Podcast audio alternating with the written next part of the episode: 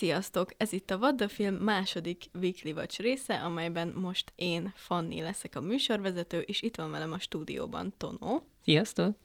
Ezen az első részhez hasonlóan olyan filmekről és sorozatokról fogunk beszélgetni, amelyeket az elmúlt napokban vagy hetekben láthattunk, és kezdjük is először a most moziban megtalálható dolgokkal, Tonó.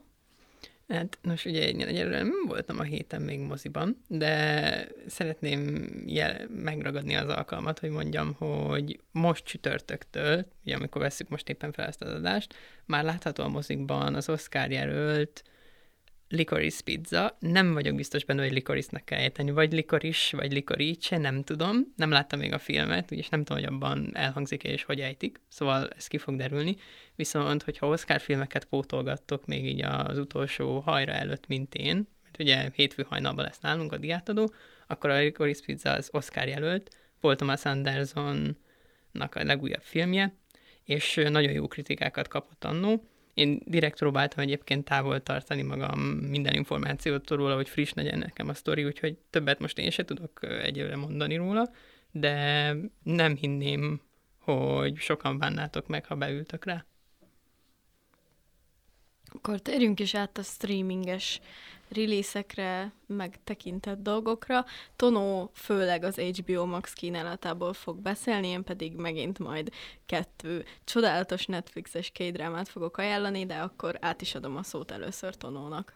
Rendben. Hát ugye az HBO Max-ra főleg filmek kerültek fel, mert sorozata a saját gyártása az HBO Max-nak egyelőre ilyen 6-7 darab volt, és ezek majd így szép lassan csordogálnak Magyarországra, sajnos. A filmekből viszont mind fönt van. Ugye nemrég említettük még az előző adásban, hogy a nagyobb Warner filmek, mint az új Matrix, a Dűne és hasonlók mellett fönt vannak olyan filmek is, amik streaming exkluzívak. Ezekből nézegettem párat az elmúlt hetekben. Az egyik volt a The Fallout című, ami engem nagyon érdekelt már korábban. Egy iskolai lövöldözésnek az utóhatásait mutatja be, úgyhogy két olyan tinilánya főszereplője, akik gyakorlatilag nem is találkoztak a lövöldözőben, hanem a lánymosdóban elbújva csak hallották az eseményeket, amik történtek, és akkor azt próbálja meg, megmutatni a film, hogy ez milyen hatással volt rájuk, hogyan tudják, vagy próbálják folytatni az életüket ez, ezzel a traumával a hátuk mögött és szerintem azért volt egyébként különleges film, mert egyszerre megragadta a témának egy olyan oldalát, amit nem igazán szoktak, olyan túlélőkről beszél, akik nem közvetlen veszélyben voltak, hanem tényleg csak a mm, maga a tudat, hogy megtörtént az ő iskolájukban, milyen traumát és milyen leküzdendő például hát nem sleep paralysis, de ugye például az alvással vannak problémái benne a főszereplőnek, és akkor hasonlókat mutat be. De közben vannak olyan pillanatai, amikor meg átmegy ilyen goofy teenager movie-ba, és szerintem nagyon-nagyon jól vegyíti ezt a kettőt, és ez főleg a két főszereplőnek köszönhető, különösen a Jenna Ortega által játszott főhősnek, akit én egyébként már korábban is láttam pár Netflix filmben, meg nemrég az ötödik Sikoly filmben is szerepelt, és szerintem egy az utóbbi idők egyik legjobb feltörekvő fiatal színésznője, és én nagyon kíváncsi vagyok majd, hogy a későbbiekben milyen munkáit láthatjuk majd, mert ez a film, ez gyakorlatilag az ő játéka miatt emelkedik ki számomra, és szerintem akik érdeklődnek a kicsit komolyabb, de igényesen elkészített hát young adultnak szokták becézni, vagy csúfolni ezeket a filmeket, én ezt annál azért nem állítanám meg, de azt mondanám, hogy mindenképpen érdemes tenni vele egy próbát, de óvatosan, mert nagyon hangulatfüggő a film, hogyha éppen ilyen rosszabb hangulatba ültök neki, akkor egész biztos vagyok benne, hogy nem fog segíteni rajta, és inkább egy rossz élményként fog lecsapódni, szóval várjátok meg, amikor éppen ilyesféle filmet, vagy egy ilyen komolyabb témát szívesen látnátok feldolgozva. És gyakorlatilag e, ennyit mondanék róla, mert nem akarok spoilerekbe menni, hogy konkrétan mik azok a gyászfolyamatok, amiken végigmegy, úgyhogy mennék tovább. Volt egy Kimi című film az HBO Maxon szintén, ami Steven Soderberghnek az egyik legújabb thriller filmje, a Zoe kravitz forgatta még le a karantén alatt, és egyrészt kicsit negatívabb élményként volt meg bennem, azért, mert ő, neki nagyon szokása mostanában, hogy azzal próbálkozik kitűnni a többi rendező közül, a Soderbergh, hogy ő iPhone telefonokkal forgatja a filmét, és megmutatja, hogy na- nagy hollywoodi filmesek is le tudják forgatni iPhone kamerákkal a filmjüket, és ez mennyire igényes tud lenni. És ö, annyira tud igényes lenni, hogy nagyjából úgy néz ki, mm, mint hogyha mi egy ilyen diákfilmet forgatnánk, tehát a világítást azt nem tudják jól megcsinálni azokkal a filmeken, és szerintem ugye a film szerűségéből nagyon sokat elvesz. És ami nekem szintén itt ezt a filmet is menti, az Zoe Kravitznek az alakítása. Ebben ugye a Vada film csapaton belül eltér a véleményünk. Én szoktam szeretni Zoe Kravitznek a színészi játékát. Fanni, azt hiszem, te mondtad, hogy kicsit én manírosnak. Kevésbé, igen, én kevésbé szoktam szeretni. De hogy így maníros vagy túltolt? Vagy... Nem is tudom, hogy tudnám összefoglalni. Nekem igazából a, a testbeszéde és a mimikája azok, amik kicsit túl sok. Mm és emiatt én né- al- alkalmanként nem szoktam annyira élvezni az ő karaktereit, de mm. teljesen megértem, hogy például ez neked nem egy zavaró tényező. De egyébként biztos alakítás függő is. Ebben a filmben egyébként uh, thriller és egy agorafóbiás uh, lányt játszik, aki ugye ráadásul a koronavírus alatt vagyunk, tehát az az utáni időszakban, úgyhogy még inkább rájátszott a fóbiájára, és nem meri elhagyni a házát. És itt például szerintem kimondottan jók, hogy voltak ilyen kis tikkelései, amiket úgy ö, beépített a karakterébe. Tehát vannak olyan a járásába is vannak olyanok, hogy néha egy kicsit úgy így mozgatja egymás után a lábait, vagy egy, egy X-et lett ö, zár vele, és, és ilyen, van ilyen furcsasága a karakternek, és ez, ez szerintem dobott rajta. Maga a film egyébként inkább egy ilyen egyszernézősnek mondanám, szóval, hogyha valaki egy inkább ilyen 90-es évekbeli tech thrillerekre hasonlító filmet akar látni csak a modern technikával és a megfigyelés és a nagy cégek visszaélése tematikában, akkor igazából megnézhető, egy laza, rövidebb, mint másfél órás film, ami ritka mostanság, úgyhogy bőven megéri az időtöket. Kettő olyan film volt, ami viszont kimondottan tetszett az HBO Maxon. Az egyik, az általán már régóta megnézni kívánt, In the Heights. Ez a Lin-Manuel Miranda Hamilton musical szenzáció rendezőjének egy másik ö, szintén musicaljének a feldolgozása, amit nem ő rendezett, csak szerepel benne, de nekem talán még jobban is tetszett, mint a Hamilton. Egy ö, Amerikában lévő, a Heights-ban élő latino közösségen belül játszódik, és azt mutatja be az ő hétköznapjaikon keresztül, hogy hogyan éltek akkor Amerikában, hogyan teltek az ő napjaik, és hogyan próbáltak meg megvalósítani az álmaikat, vagy hogyan mondtak le esetleg más célokért az álmaikról. Üm, és én szoktam szeretni azokat a fajta musicaleket, és a, szerintem a Lin-Manuel Miranda is akkor csinál jobb fajta musicaleket, amikor nem az történik bennük, hogy amit mondta Fanni is valamikor még, hogy őt szokta zavarni a musicalekben, hogy így random elkezdenek énekelni emberek. És Hát igen, ez a, a műfajnak a sajátossága, és ebből kiadó, adódóan én nem szeretem a musicaleket. Na de ez az, hogy ebben a filmben például, és sok uh, Lin-Manuel Miranda musicalben például úgy van, a Hamiltonban is, meg ebben is, hogy nem az van, hogy megszakítják a a beszélgetést énekléssel, hanem inkább az éneklést szakítják meg a beszélgetéssel. Ez most így nem tudom mennyire hangzik furán, de hogy így um, arra próbálok utalni benne, hogy inkább az van, hogy végig énekben kommunikálnak, és sok különböző embernek a karaktere jön ki ezeken keresztül, mert bele van építve az ő személyiségükbe az a fajta stílus, amiben énekel. Valaki egy kicsit repszerűen énekel, valaki másfajta zenei stílusban énekel, és mindenkinek megvan benne a sajátja. És Mm, tényleg így beleszövi a narratívába ezeket, és ezeken keresztül tudunk velük azonosulni, és nekem egy kimondottan jó élmény volt. Egyébként majd az Oscaros adásunkban egy picit meg fogjuk említeni egy jelölés miatt a Steven Spielberg West Side story amit nagyon felkaptak idén, és tényleg nem volt rossz, de szerintem ez például sokkal jobb musical annál, és kicsit sajnálom, hogy nem beszél róla senki.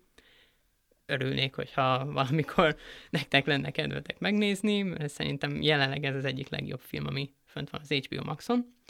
A másik legjobb film, az igazából nem HBO Max exkluzív, mert nálunk már az HBO Go-n is fönt volt, és én most néztem újra, abból az indítatásból, hogy Fanni kiszúrta, amikor figyeltük az HBO Maxos premiereket, hogy az a címe, hogy Unpregnant, és hogy ez egy nagyon-nagyon hülye cím.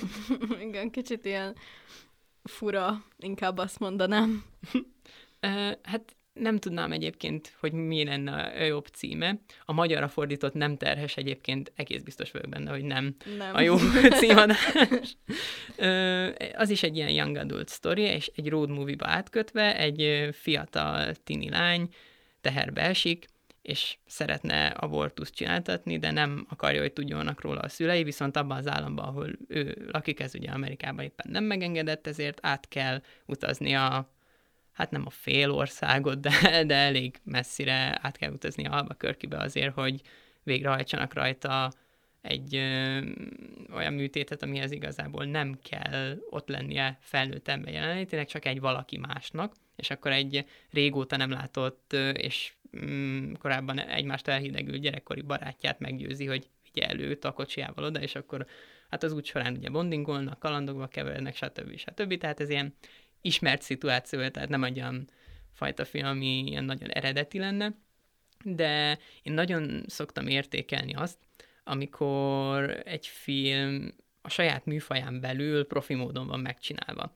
És emberek le, kicsit leszokták sajnálni az ilyen fajta filmeket, és szerintem az Unpregnantről is annó olyan kritikák voltak, hogy ilyen korrekt, meg nem tudom. De ha én most megkérdeznék valakit, hogy így hány olyan fiatal szereplőkkel dolgozó, vagy fiatal szereplők életét bemutató film van, amelyik ezeken a műfajon belül mozog, és tényleg jó is, akkor szerintem sokkal kevesebb van. Tehát lehet popcorn filmnek hívni, nem tudom, de szerintem nehezebb ilyeneket is megcsinálni.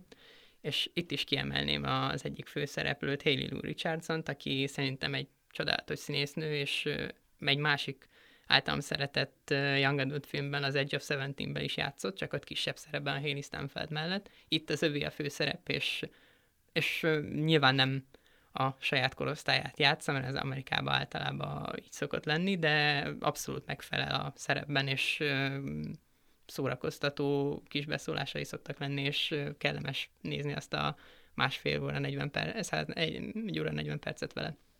Úgyhogy én ezeket tudnám leginkább ajánlani, illetve hát ilyen katasztrófa turizmusból pedig Roland Anno óva intett tőle, de megnéztem a Space Jam-et is HBO Maxon. én nekem úgy gyerekkoromban el voltam az eredetivel, ezt még egy jóval korábbi adásban kiveszéltük, azért az sem volt a leggeniálisabb filmek egyike. Itt ez a szintet egy picit lejjebb helyezték, és igazából a legfőbb probléma vele az, hogy Looney Tunes filmként kevés értékelhető, mert túl kevés időt kapnak benne a karakterek, és akkor sem érvényesülnek igazán a saját humorukkal, tehát mintha más karakterek lennének. Ez nyilvánvalóan azért van, mert nem az univerzumot, meg a rajzfilmeket ismerők foglalkoztak ezzel a filmmel, hanem ide áthívott Warner-es rendezők és hát igazából én ezt tenném fel ezen a héten a kerüljétek listára, de mondtam pár olyat is, amit szerintem érdemesebb nézni, úgyhogy abból tudtok válogatni. Illetve személyes mániám, hogy fönt vannak Scooby-Doo rajzfilmek az HBO Maxon, és én nagyon örültem neki először, aztán azt láttam, hogy igazából csak válogatások vannak fent, tehát nagyon darabonként kerülnek fel a Scooby-Doo rajzfilmek, Ráadásul én pont kifogtam egy olyat, aminek ö, voltak azóta megold, félig megoldott problémái is, ez a scooby és a vámpír legenda. Nem tudom, hányan vannak ugyanabban a korban, mint én, ugye 20-as éveiknek a közepén, de ö, én gyerekkoromban még néztem a Cartoon network ezt, és én én emlékeztem rá, hogy mi történik benne, szóval ö, tudtam, hogy úgy minek kéne lennie, és ö, nem az történt, mert hogy hiányzott az HBO Maxon a filmnek az utolsó 10 perce. Tehát ez egy 1 óra 6 perces film, és 56-57 perc volt fenn. És nem is ez volt a legkülönlegesebb benne, hanem uh, Fanniéknak el is küldtem akkor, hogy uh, vegyétek észre, vagy hogy mondják angolul, a notice the difference, vagy nem tudom, hogy uh, hol van elvágva, mert nem az van, hogy hirtelen véget ér a film, hanem az van, hogy megy a film, és oda van vágva hozzá a credits, mint hogyha ott lett volna vége a filmnek.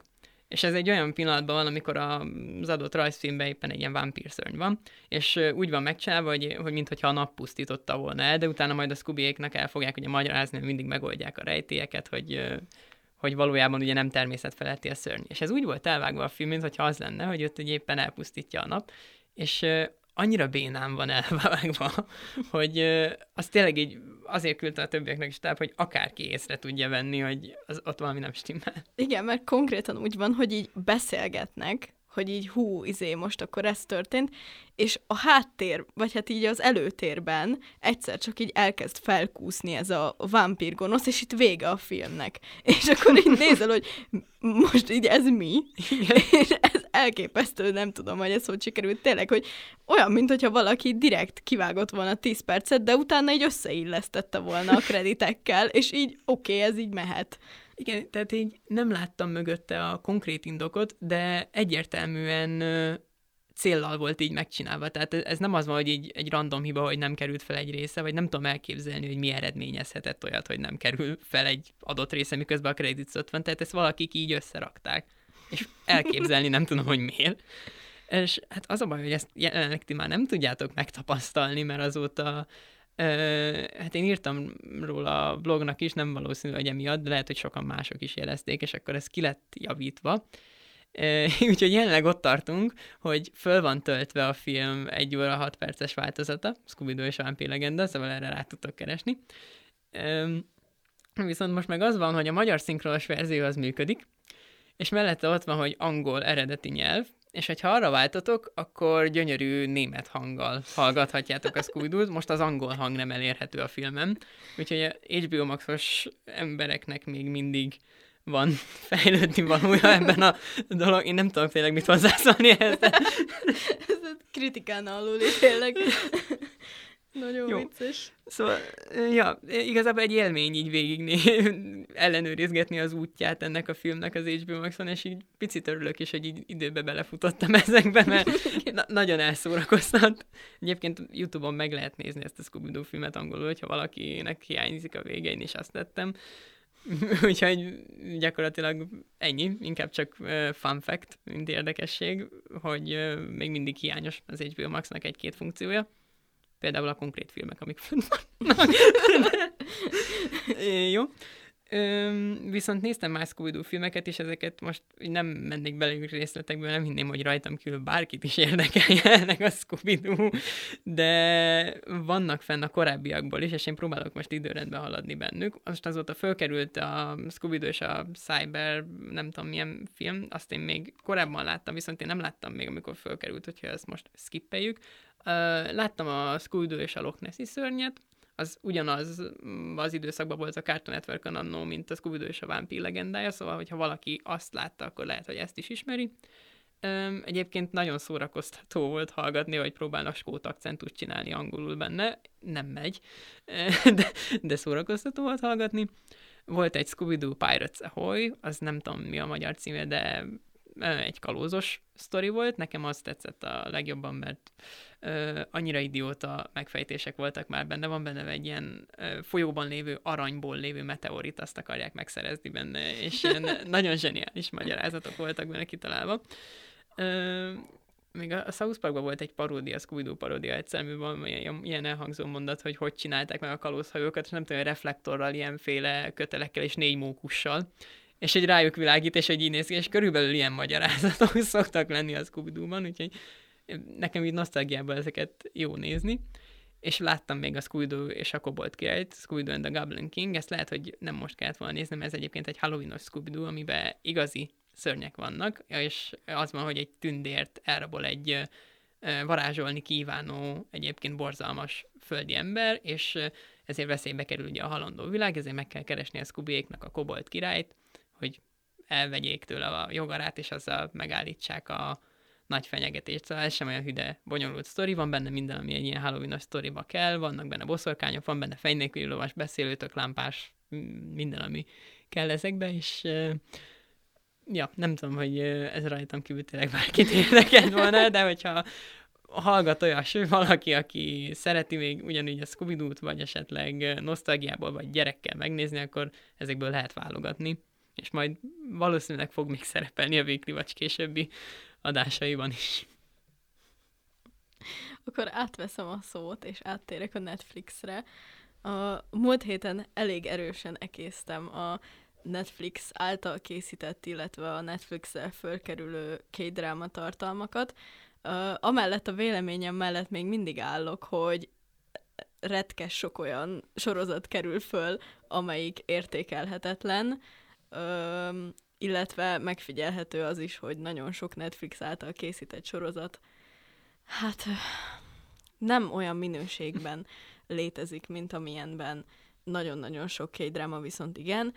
Uh, most a napokban kaptunk egy ilyen állítólag ilyen kis hír, ilyen ezen gondolkodnak dolog, hogy a Squid Game második évadába visszatér Jung Hoyon által játszott karakternek az Iker testvére csak azért, mert ez a színésznő most rendkívül népszerű, és valahogy bele akarják passzintani.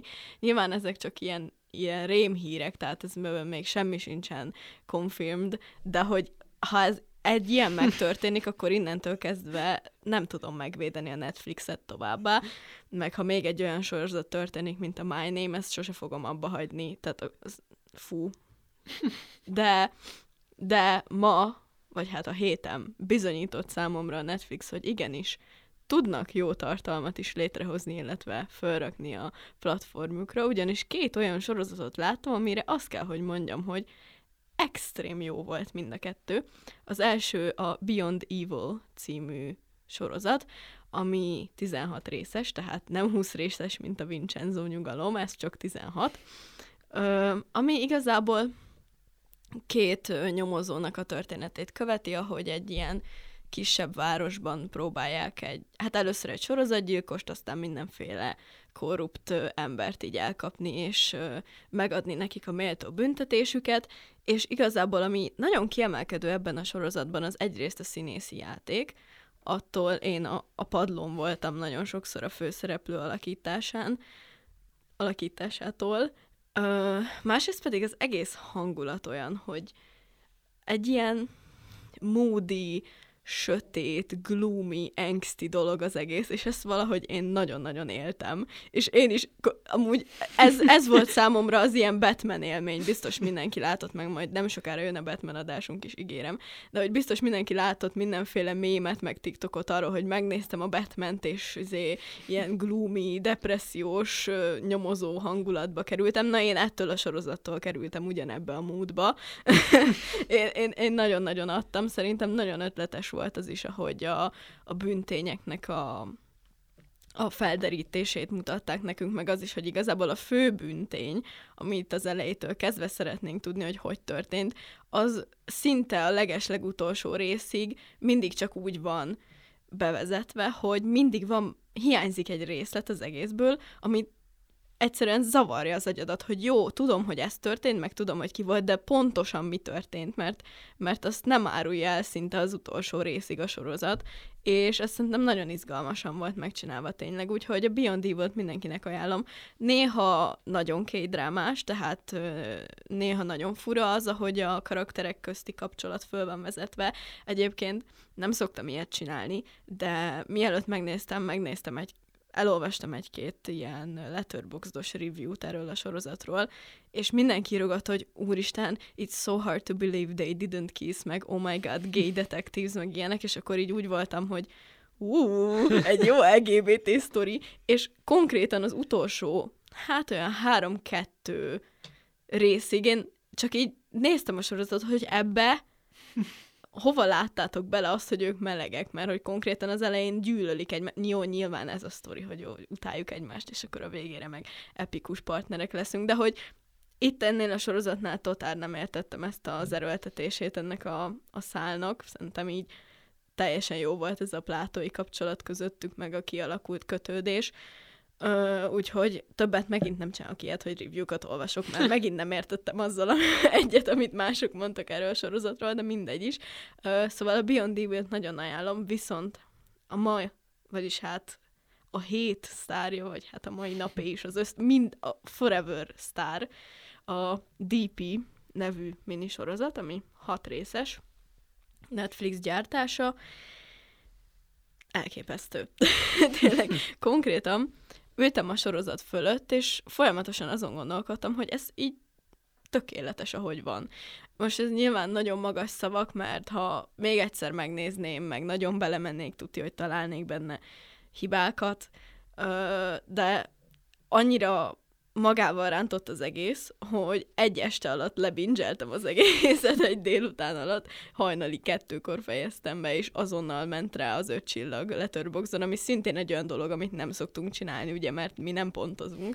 De egyszerűen azt kellett mondanom utána, hogy ezt jobban nem tudom elmagyarázni, hogy mennyire jó, mint hogy max pontot adok rá. Mert tényleg, ahogy néztem, és most is továbbra is az van bennem, hogy így kell megcsinálni egy sorozatot, így kell egy ideális mini K-drámát megcsinálni, és megint történik az, hogy Netflix, és bejelentették, hogy lesz második évada, és nagyon-nagyon félek, hogy vajon mit fognak a második évadában csinálni, mert ez így, ahogy van, tökéletes és egybe van, és brutál jó. És látom azt, hogy mit lehetne folytatni rajta, mert eléggé nyitottan, nagyon nagy kérdést felvetve zárul le. Egyébként a, arról szól ez az egész sorozat, hogy a, ugye Kóreában kötelező a katonai szolgálat, és a főszereplőnk bekerül abba hát az ilyen divízióba, akiknek az a feladata, hogy a dezertőröket visszahozzák, meg aztán ugye nyilván büntető eljárás, stb., de hogy igazából arról szól, hogy az elején ilyen részszerűen, epizódszerűen minden részben egy valakit kell visszahozni, és akkor az a nagy sztori, és aztán az utolsó két részben meg így összeérnek a szálak, vagy így kifor egy ilyen hatalmas nagy konfliktus, és egyébként az utolsó két rész ennek a sorozatnak olyan, hogy így szinte nem kaptam levegőt, annyira tele volt a suspense, a tension, a minden, ö, és szóval ez így egyben annyira egybe volt, de mégis nyitva hagyott egy hatalmas nagy kérdést, és lehet folytatni, csak félek, hogy úgy fogják folytatni, mint a Squid Game-ről elterjedt rémhírek, amiket eddig hallottam. Nem akarom, hogy elrontsák ezt a sorozatot, mert ez így tényleg öt csillag. Úgyis, hogy nem pontozunk. Úgyhogy igen, Netflix csak így tovább. Uh, ahhoz, hogy megbékéljek és kiengeszteljetek, tegyétek vissza az Extraordinary út, és tegyétek vissza a The Package-et, mert meg akarom nézni azt a sorozatot, és hetek óta toltam, és aztán levettétek, úgyhogy most nem tudom megnézni, hogy ha valaki a Netflix-től hallgatja ezt az adást, léci. Egyébként ehhez szerintem így járhat sok közérdekű közlemény. Az egyik az az, hogy van egy olyan nevű oldal, hogy Unogs, ezt így beírjátok, akkor ki fog jönni U-N-O-G-S, ez egy olyan oldal, ahol a Netflix helyett, akik valamiért nem hajlandóak rá, lehet követni, hogy mik fognak fölkerülni és lekerülni a Netflixről. Ott fölmentek az Unox-ra, megnézitek a régióban, hogy Country Details, és akkor ott megkeresitek a magyar zászlót. Ott van egy olyan is, hogy Videos About to Expire, és itt a filmeket azt sajnos csak egy olyan négy-öt nappal a lekerülések előtt szokták listázni, tehát amikor így felkerül a 16 film, ami le fog kerülni, akkor senki nem, rajtam kívül, senki nem csinálja azt, hogy jó, akkor én ezek most megpróbálok minél többet megnézni, de legalább lehet értesülni róla. Sorozatokat ezt viszont általában egy olyan három héttel előre szokták jelezni, tehát post már látható, hogy mi fog lekerülni április tizenvalahanyadikáig a sorozatokból. Vannak köztük koreai sorozatok is, még továbbra is, amik lekerülnek, Sírok. De egyébként én innen értesültem először arról, hogy le fognak kerülni a Defenders Marvel sorozatok, tehát a Daredevil, Luke Cage, Jessica Jones, Iron Fist, azért, mert hogy a Disney visszaszerezte magának őket, és így így Úgyhogy, ja, vannak ilyen jogi akadályok néha. Lehet egyébként, hogy az Extraordinary is egy ilyenbe ütközött bele, bár nem tudom, miért ne akarnák odaadni a Netflixnek a forgalmazói. A másik, ami szerintem érdemes közérdekű közlemény, ezt szerintem máskor viszont elmondtuk, a Beyond Evil az ugye csak angol felirattal van fent. Úgy emlékszem, hogy igen, de én mindig angol felirattal mm. nézem, úgyhogy nem néztem meg, hogy van-e magyarul. Ö, jó, akkor csak így alapból közérdekű közlemény, hogy vannak olyan tartalmak, amiket néha beszélünk róla, és ti nem láttok. Ez azért fordulhat elő, mert a Netflixnek egy másik hatalmas hülyesége, hogyha magyarra van állítva a felületetek, akkor csak az olyan tartalmakat adja ki, amelyikhez van magyar felirat is. Tehát például egy ilyen sorozat, mint a Beyond Evil, hogyha esetleg most nincsen rajta csak angol felirat, akkor a szűrő nem jeleníti meg nektek. Úgyhogy érdemes átmenni a beállításokba, és átállítani a felület nyelvét is magyarról angolra, hogyha teljes mértékben értitek a nyelvet, vagy hogyha mm, ez nem probléma, mert akkor megjelenik körülbelül ilyen 25-30 százalékkal több tartalom, amit addig úgy rejtett a Netflix tök mm, logikátlan módon. Abszolút igen, egyébként ebbe a hibába az elején én is belefutottam, de tényleg ö, sok, például szerintem a K-drámáknak nagyon nagy része csak angol, csak angol felirattal van fönn, kivéve az ilyen népszerűbbek tényleg, mint egy Squid Game, mm. vagy egy Itaewon Class. Meg szerintem. a saját gyártások. Meg a saját gyártások, igen, úgyhogy mindenképp érdemes ezt kipróbálni. Akkor szerintem menjünk tovább az utolsó egyéb nevezetű kategóriánkra, ahol szintén tudom fog ismertetni pár megnézendő dolgot. Igen, hát ugye azért hívjuk egyébnek, mert ugye beszélünk mozifilmekről, meg streaminges dolgokról, ez viszont olyan, amik sajnos nem elérhetőek még streamingen, tehát vagy amerikai streamingről VPN-nel ügyeskedve lehet megnézni, vagy egyéb módokon ügyeskedve, és én igyekeztem pótolni az oszkáros filmjeinket, és innen például én megnéztem a Being the Ricardos címűt, ami egyébként azt hiszem pont fönt van az Amazonon, de nekem nagyon-nagyon sokáig kellett keresnem, tehát hogy konkrétan rejti az Amazon, nincs fenn a főoldalon, Amazon Prime oldalon. Egy Oscar jelölt, csak színészi Oscar jelölt film, szóval, és nem is nagyon esélyes, de mm, tulajdonképpen hogy teljes mértékben el van rejtett, csak hogyha rákerestek, akkor lehet megnézni. Öm, annyira egyébként nem javasolnám, mert nem rossz film, de annyira nagyon amerikai, és egy náluk nagyon régen futott, még fekete-fehér szitkomnak a forgatása alatt játszódik az írószobában. Szóval kifejezetten annak a kis embercsoportnak javasolnám, akit esetleg érdekelnek az ilyen insider dolgok, mert egyébként Aaron Sorkin volt az író rendezője, ő ugye az elég pörgős forgatókönyveiről ismert, a Social Network-öt is ő írta a Jesse Eisenberg-el, a tavaly a, előtt a Chicagói hetek tárgyalása filmet is ő csinálta, szóval érti a szakmát, és az egyik legkiemelkedő forgatókönyvűről jelenleg is Hollywoodban. Egyszerűen csak egy, most egy olyan témát választott, ami neki meg sok amerikainak biztos érdekes lehet, akik ismerték ezt a szitkomot, de amúgy tényleg csak olyanoknak, akik érdekeltek az írószobáknak a működésébe, vagy ilyen filmek alatti belviszályokba. A színészek tényleg jók, a forgatókönyv tényleg jó, rendezése az nem túl kiemelkedő igazából, de hát egy ilyen szobákban játszódó beszélgetős filmben annyit nem is nagyon lehet hozzáadni. Szóval, ha valakit így ez alapján is érdekel, akkor érdemes vele tenni a próbát. Egyébként abszolút kihagyható, még hogyha valakik Oscarra készülnek, akkor is, mert nem valószínű, hogy bármilyen díjat kapni fog a jelöléseiből.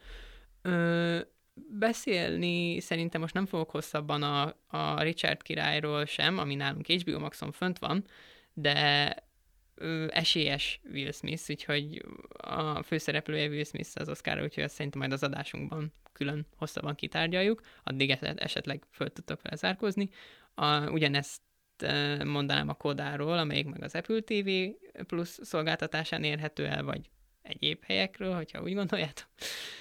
De ezek mind-mind esélyesebb versenyzők az Oscarban, úgyhogy részét fogják képezni a hamarosan érkező Oscar adásunknak. Egy darab film van még, ami viszont nem annyira esélyes, és csak egy színészi jelölése volt, emiatt én most végignéztem, ez az Apple TV pluszon elérhető Macbeth tragédiája, The Tragedy of Macbeth, amit a kicsit lassabb színházi hangulatú filmek kedvelőinek tudok ajánlani. Gyakorlatilag egy nagyon érdekes kísérlet, mert fekete-fehér 4-3-as képkockával készült film, ami úgy dolgozza fel a magbetet, hogy ugyanúgy egy színpadi körülmények között van megcsinálva, tehát ilyen vannak néha külterek, de nagyon betonépületek és karton helyszínek között zajlik az egész, mint hogyha színpadi díszletek között néznénk egy lefilmezett színpadi játékot, de mégis valahogy közben így filmszerű, de statikus. Tehát picit néző elidegenítő, de egy érdekes műfai kísérlet számomra. Kicsit olyasmi, mint volt még a Last Frontiernek jóval régebben, a Dogville, ami meg úgy volt megcsinálva, hogy egy kisvárosba játszódik, de a kisvárosnak nem volt megcsinálva a díszlete, hanem fölülnézetből meg volt néha mutatva, és így krétával föl volt rajzolva olyan 7-8 ilyen izé számozásra, hogy ez most itt a bevásárlóközpont, ez most itt az XY épület, és ebben játszottak a színészek a filmen belül. Ez ilyesmi az ugye filmekben szokatlanabb, de érdekes játékot tud teremteni, és a színészeknek is egyébként a Shakespeare az mindig hálás feladat, szóval én meg is értem a az Oscar jelölést, az operatőrit meg abszolút, de erről majd egy picit hosszabban, mm, majd a különadásunkban. Mm, igazából nem nagyon néztem most semmi más, mert én nagyon rá vagyok pörögve az Oscarra, úgyhogy nem tudok ö, újabb élményeket mondani. Valószínűleg még az HBO Max-nál fogok maradni, mert a Netflixnek egyébként ezt akartam is mondani, de az e-havi kínálta az nagyon, nagyon szegényes. Nem tudom, rajtam ki, ki az, aki úgy ilyen naponta szokta nézegetni, hogy mik vannak, de ugye az elmúlt hetekben a Big Mouth című Amerikában népszerű animációs 18 pluszos sorozatnak a spin-offja jött, mert érdemes spin-offot csinálni mindennek, a Human Resources, illetve holnaptól elérhető a Bridgerton második évada, gondolom így ez biztos van, akiket nagyon érdekel, nem mi vagyunk azok. Mi ketten nem vagyunk, igen. Szerintem a többi Vadda filmes. Vadda film nem vagyunk. Igen. Úgyhogy nem, ebbe az év, ebbe a hónapban annyira nem futott nagyot a Netflix. Az Apple TV az nagyobbat futott, de én nem akarok úgy ajánlgatni sorozatokat, hogy én még nem néztem bele. Nagyon szimpatikusak a kínálatok, és szeretnék is majd minél többet foglalkozni velük, de megvárom, amíg lesz időm belenézni, és akkor majd egy másik weekly watch ajánlásaim belül majd találkozhatok vele. És igazából ezzel szerintem le is zárnánk most ezt a, hát amúgy nem annyira rövid weekly adásunkat ha egy-két drámát néztek meg azokból, amiket ajánlok, akkor az legyen a DP. Ennyit szeretnék még hozzátenni, de remélem, hogy tudtunk egy pár olyan filmet vagy sorozatot ajánlani ma, ami felkeltette az érdeklődéseteket, um, és az oszkáros filmekről pedig a közeljövőben, nagyon közeljövőben sokkal részletesebben fogunk beszélgetni. Köszönjük, hogy itt voltatok velünk. Itt volt a stúdióban Tono. Sziasztok! Én pedig Fanni voltam. Sziasztok!